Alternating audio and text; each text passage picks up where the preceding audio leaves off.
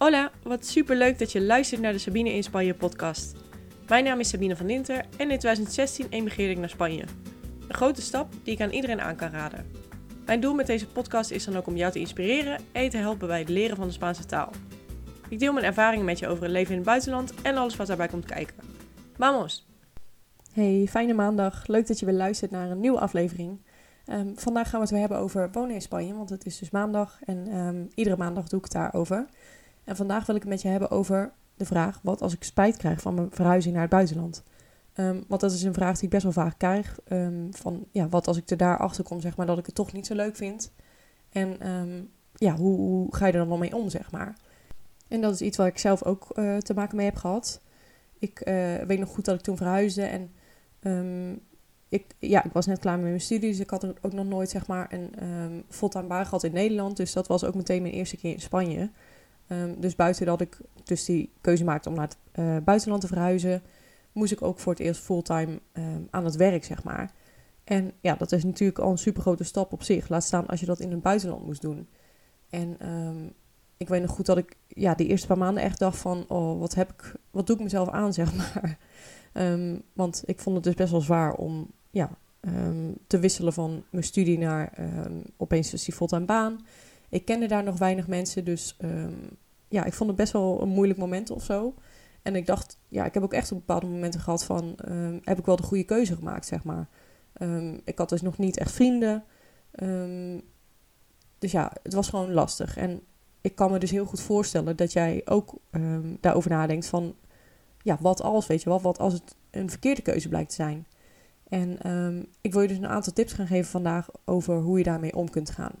En de eerste is om het te zien als een stap die weer terug kunt draaien. Want niks is permanent. Um, je kunt altijd weer terug, weet je. Um, het is niet zo, kijk, zeker als je naar Spanje wil verhuizen. Ik weet niet of er mensen luisteren die naar een ander land willen verhuizen, maar die gewoon ja, niet specifiek naar Spanje willen, maar gewoon de ervaring willen horen, zeg maar, van hoe het is om te emigreren. maar ik denk als jij naar Spanje zou willen, het is om de hoek eigenlijk. Weet je, we zitten in Europa. Um, als jij het vliegtuig pakt, dan ben je binnen 2,5 uur weer in Nederland. Um, dus zeker met zo'n verhuizing, ja, weegt er niet zo zwaar aan. Um, je hebt sowieso, als je in Spanje komt wonen, zeg maar, dan heb je nog niet vanaf het begin dat je meteen al alles hoeft te regelen. Zeker niet als je jong bent en bijvoorbeeld nog geen huis wil kopen. als dat wel zo is, dan, dan komt er natuurlijk wel weer wat geregeld bij kijken. Maar ook al heb je een huis gekocht hier dan nog is er niks permanent. Weet je, je kunt dat huis weer verkopen. Tuurlijk, um, er zitten wat haken en ogen aan. en het is natuurlijk niet fijn als het blijkt dat je weer terug zou willen. Maar niks is permanent. Je kunt altijd weer terug. Het is, het, ja, het is niet zo dat ze jou hier vasthouden, zeg maar, als, uh, als je eenmaal binnen de grenzen van Spanje bent. Nee, je kunt altijd weer besluiten dat je weer terug wil naar Nederland. Dus weeg er niet zo zwaar aan. Het is een grote stap, maar je kunt altijd weer terug. En de tweede tip is om te zien als een better an oops than a what if. En dat is iets waar ik sowieso, um, wat ik probeer toe te passen in veel um, beslissingen in mijn leven. Van, ja, je hoort zo vaak, hier heb ik het ook al vaker in de, in de podcast over gehad, van mensen die zeg maar op hun sterfbed terugkijken naar hun leven en dan zeggen van, had ik dat maar gedaan. Um, had ik maar niet naar andere, de behoeften van anderen geleefd, zeg maar, maar had ik echt maar gewoon die keuze gemaakt waar ik heel blij van was geworden. En je hebt daar niemand verantwoording af te leggen. Um, en ja, ik, ik wilde later ook zeg maar niet dat als ik terugkijk op mijn leven, dat ik denk van oké, had ik dat maar wel gedaan. Um, want het is makkelijker om te zeggen van um, ja, oké, ik heb het gedaan en het bleek dat het toch niet helemaal mijn ding was of uh, wat dan ook. maar ik heb het wel geprobeerd. Dan dat je zegt van oké, ik heb eigenlijk nooit het lef gehad zeg maar om die keuze te maken. Um, dus ik weet ook niet wat de gevolgen ervan zullen zijn. Of wat die zouden zijn geweest, zeg maar. En dat is denk ik veel erger dan um, terugkijken op iets dat je denkt van... Oké, nou was misschien niet helemaal handig, maar ik heb ervan geleerd. Dan dat je denkt, um, ja, ik heb nooit die keuze... Ik heb nooit de knoop doorgehakt, zeg maar. En mijn derde tip is om de plus- en minpunten op een rij te zetten... voor beide bestemmingen. Kijk, het gas is altijd groener aan de overkant. Ik heb nog steeds ook wel eens dat ik als ik dan weer in Nederland ben, dan denk ik van, oh, dit is echt superleuk, dit mis ik heel erg. Of um, sowieso waardeer je de dingen uit je eigen land veel meer, zeg maar, als je eenmaal in het buitenland woont. Maar dat heb ik hier ook. Als ik dan weer in Nederland ben, dan denk ik van, pff, nou, ik mis dit en dit uit Spanje wel op dit moment, zeg maar. En dan ga ik weer terug en dan is het ook weer prima. Um, maar als jij nu zoiets hebt van, ja, ik weet eigenlijk niet welk land um, voor mij fijner is. ga dan gewoon heel praktisch op een rij zetten, zeg maar. Kijk welke plus- en minpunten er aan iedere bestemming zitten. Ehm, en dat kan er zo uitzien dat je bijvoorbeeld bij Nederland, nou is een minpunt het weer. Dat is in Spanje juist het pluspunt. In Nederland is juist een pluspunt dat je geen vrienden en familie, uh, of dat je juist daar je vrienden en familie hebt zitten, zeg maar. En dat is dan weer een minpunt voor Spanje.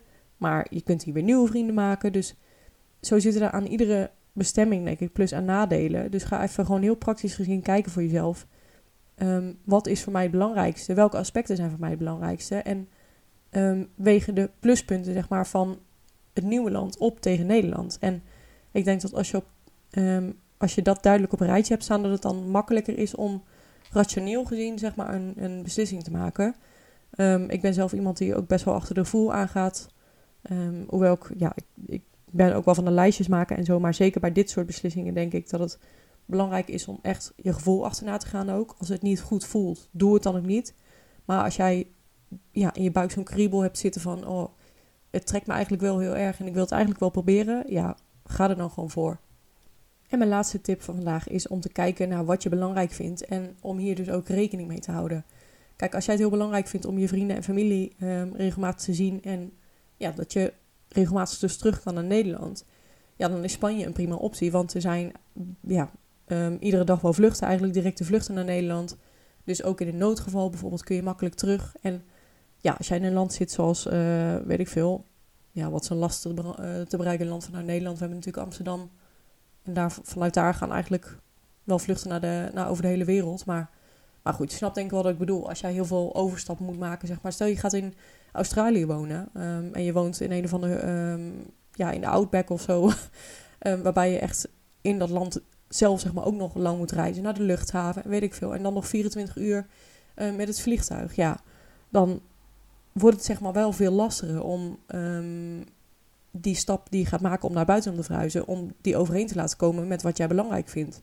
Kijk, als jij regelmatig, als jij iedere maand terug in Nederland wil zijn, of om de twee, drie maanden, weet ik veel, ja, dat ga je niet doen als je in Australië woont, zeg maar. Dus dat zijn ook dingen waar je rekening mee moet houden. Dus um, bekijk van tevoren van wat vind ik belangrijk in het leven um, en kan ik dat ook nog doen als ik in het buitenland woon. En in dit geval dus in Spanje. En zoals ik al zei, um, ik denk dat vanuit, veel, ja, dat vanuit Spanje eigenlijk bijna alles wel kan. dus dat is voor mij wel een heel erg voordeel.